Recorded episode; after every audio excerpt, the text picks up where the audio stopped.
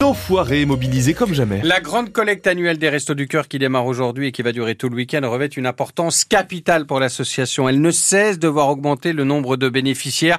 Sur le terrain, 90 000 bénévoles vont se mobiliser aux caisses des magasins pour récupérer vos dons. Dans les Vosges, ils seront 600 répartis dans une centaine de grandes surfaces avec l'ambition de récolter 40 tonnes de denrées. Thierry Collin est allé à la rencontre de celles et ceux qui se mobilisent pour les plus précaires.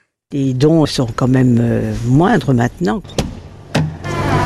Martine, bénévole depuis 16 ans, a de la place dans ses chambres froides, même si les desserts glacés s'accumulent. C'est essentiellement du dessert. Ça fait pas le poids qu'il faut, mais c'est des produits qu'on retrouve dans les magasins Thirier. On a fréquemment des dons, donc des produits Thirier. Pour notre département, c'est important. Les restos attendent beaucoup de la collecte, mais espèrent aussi susciter des vocations. S'il y avait des jeunes qui pouvaient venir, ça serait... Moi, c'est arrivé un petit peu par hasard, puisque j'avais ma fille qui était personne accueillie au resto. Elle ne pouvait pas se déplacer, c'est moi qui allais chercher son colis. Je me suis présenté au centre et c'est de là que je suis rentré au resto et j'y suis encore. Oui, je l'infirmerie. Et Pierre Feutel, qui gère plus de 600 bénévoles dans les Vosges, estime ce manque préjudiciable. Il y a des magasins qu'on ne peut pas collecter parce qu'on n'a pas de bénévoles. Dans certains centres, on aurait besoin de chauffeurs, on aurait besoin de secrétaires, on aurait besoin de personnes à la comptabilité. Moi, par exemple, j'arrive en limite d'âge, ça serait bien qu'un jeune vienne reprendre le flambeau. Les Restos du Cœur qui distribuent chaque année plus de 600 tonnes de denrées à 5200 bénéficiaires dans les Vosges.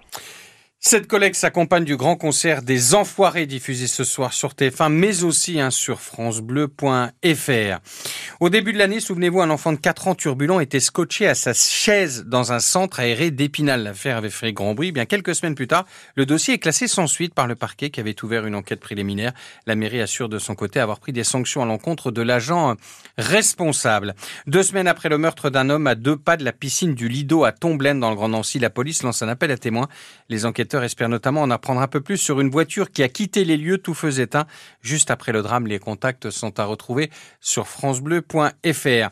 L'ouverture à la concurrence sur les rails prend une tournure concrète en Lorraine. Un nouvel opérateur vient sur les terres de la SNCF, c'est évidemment historique. Kevin Speed assurera à partir de 2028 une liaison entre Lorraine TGV et la gare de l'Est à Paris. Les premiers essais sont prévus dès 2026. France Bleu est au salon de l'agriculture aujourd'hui. Avec une matinale spéciale et de nombreux rendez-vous, Cédric Lieto nous a par exemple emmené au hall 3 de la Porte de Versailles, au cœur du stand Je vois la vie en Vosges. Le département à la fête aussi avec le concours de la race vosgienne. C'est ce vendredi, une vingtaine de concurrentes au total. Une belle reconnaissance pour cette race qui revient de loin et qui compte environ 10 000 spécimens aujourd'hui, Cédric. Dans le hall réservé à l'élevage, les vaches vosgiennes avec leurs robes mouchetées ne laissent personne indifférent. Pas des belles vaches. D'un point de vue esthétique, tout court. Je la trouvais justement très jolie avec ces petites taches fines là. Elles sont petites, elles sont mignonnes. Un ballet de visiteurs qu'observe Renaud Combeau, agriculteur à Décimon dans la vallée de la Vologne. C'est son premier salon en tant qu'exposant. Non, je ne suis pas venu seul. Donc on a Rustique, la plus jeune des vaches, et Nénette, sa sœur, qui est un peu plus vieille de 3 ans. Il y a toujours un stress de bien faire, de ne pas faire d'erreur. Renaud Combeau, pas peu fier de participer au concours. D'avoir un prix, c'est le prestige de la bête, d'avoir un prix. Ça veut dire que forcément on a bien travaillé derrière. Et puis sur la ferme, ça peut apporter un petit plus pour celui qui vend des animaux ou après celui qui transforme. Parce que si on a une bonne vache, on peut se dire derrière de très bons produits. En tout cas, Rustique et Nénette ont déjà une fan, Anita, une nordiste qui passe ses vacances dans les Vosges. Mais c'est des belles vaches. Voilà. Elles sont curieuses parce que là, elles sont au salon. Mais quand elles sont dans la nature, elles viennent très vite vous voir. C'est vraiment une belle race. En 2020, c'est une vache de Saulxures sur Moselotte qui avait été sacrée grande championne. La 60e édition du Salon de l'agriculture à Paris, Porte de Versailles, ferme ses portes dimanche. La Meurthe-et-Moselle a envoyé une quinzaine d'exposants. Les Vosges ont envoyé 14 producteurs et 13 éleveurs. Notez que juste après ce journal, nous recevrons Jérôme Mathieu, président de la Chambre d'agriculture des Vosges et vice-président du Conseil départemental. Le Premier ministre est dans les Vosges aujourd'hui. Une visite sur le thème du travail avec...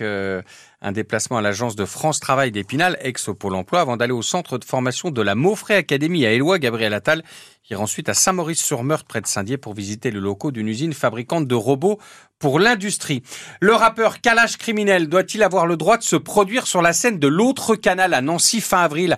L'artiste aux propos très virulents et parfois insultants vis-à-vis de la police est vivement critiqué par le syndicat Unité GP. Ce dernier en appelle à Madame le Préfet pour que le concert soit annulé. Abdel Nahas en est le délégué zonal adjoint. Je suis même allé voir et écouter ses chansons et j'étais outré. C'est ni plus ni moins un individu marchand de haine qui appelle à la confrontation avec la police nationale et aussi au meurtre de policiers, quoi. C'est, le message est clair en la matière. Donc nous, on peut pas l'accepter que cet individu soit en roue libre. La liberté d'expression, certes, elle existe, mais elle est cadrée par la loi. Bertrand Masson, adjoint à la culture à la mairie de Nancy, défend lui la liberté de création artistique. Jusqu'à preuve du contraire, cet artiste, c'est un artiste majeur de la scène rap française. On peut aimer ou pas aimer, mais alors ça, je rentre même pas dans ce débat. On peut considérer que ce qu'il dit va trop loin ou pas trop loin, mais jusqu'à preuve du contraire, ce qu'il dit est dans le cadre de la loi. Il faut des fois s'en référer à la loi, c'est bien. Un dossier réalisé par Manchibani. La SNL à la relance ce soir à Picot devant ses supporters. Battu lundi à Dijon après un match très moyen, pour ne pas dire assez faible, les Lorrains vont tenter de relever la tête ce soir face à Nîmes, invaincus depuis 5 rencontres. Les Lorrains 6e veulent se rapprocher du podium de cette 3e division, d'autant qu'à domicile, ils sont intraitables depuis 2 mois.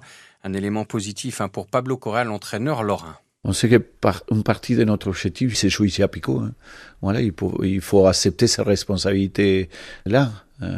Si on veut obtenir nos objectifs, une grande partie, ça passe par Picot. Je l'avais dit aux joueurs. Et ils le savent déjà. On n'a pas besoin de répéter ça. Je le disais aux joueurs hier.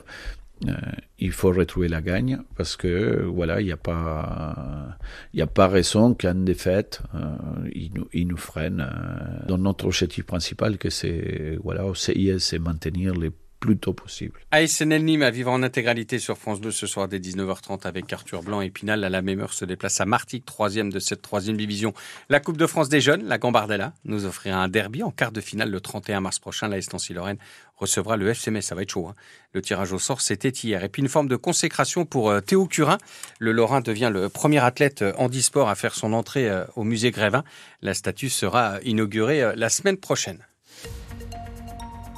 Avant d'aller au salon de l'agriculture, un coup d'œil sur les conditions météo du jour. C'est pas trop mal aujourd'hui en Lorraine, un temps sec selon les prévisions de Météo France, temps sec avec peut-être même quelques éclaircies dans l'après-midi. Alors pour le moment, on a des nuages qui pourraient s'étirer dans la journée. Des éclaircies sont attendues dans l'après-midi. Température maximale 10 degrés aujourd'hui au meilleur de la journée. Pour ce week-end, temps gris avec des averses. La météo 100% locale avec Mercier David, concepteur de portes d'entrée design, posée avec soin. Sur les routes de Lorraine, comment ça roule ce matin? On est dans le Grand Nancy avec Lucia du PC Circulation de la métropole du Grand Nancy. Bonjour Lucia. Bonjour Xavier. Comment ça se passe ce vendredi matin? Très bien, j'ai pas grand chose à dire, non, ça circule bien, c'est fluide. C'est les vacances. Très bien, on se contentera de ça. Alors merci Lucia et très bonne journée. Effectivement, vous êtes beaucoup moins nombreux à prendre la route en ce moment. Soyez tout de même vigilants parce que je vois sur nos cartes qu'il y a eu un accident sur la 330 quand vous arrivez de Richard-Ménil en direction de Nancy. L'accident, a priori, se serait produit à la bretelle avec la 33 justement. Le trafic est dense dans ce secteur-là. Si vous avez des précisions, si vous savez exactement ce qu'il se passe dans ce secteur, vous nous appelez au 03 83 36 20 20.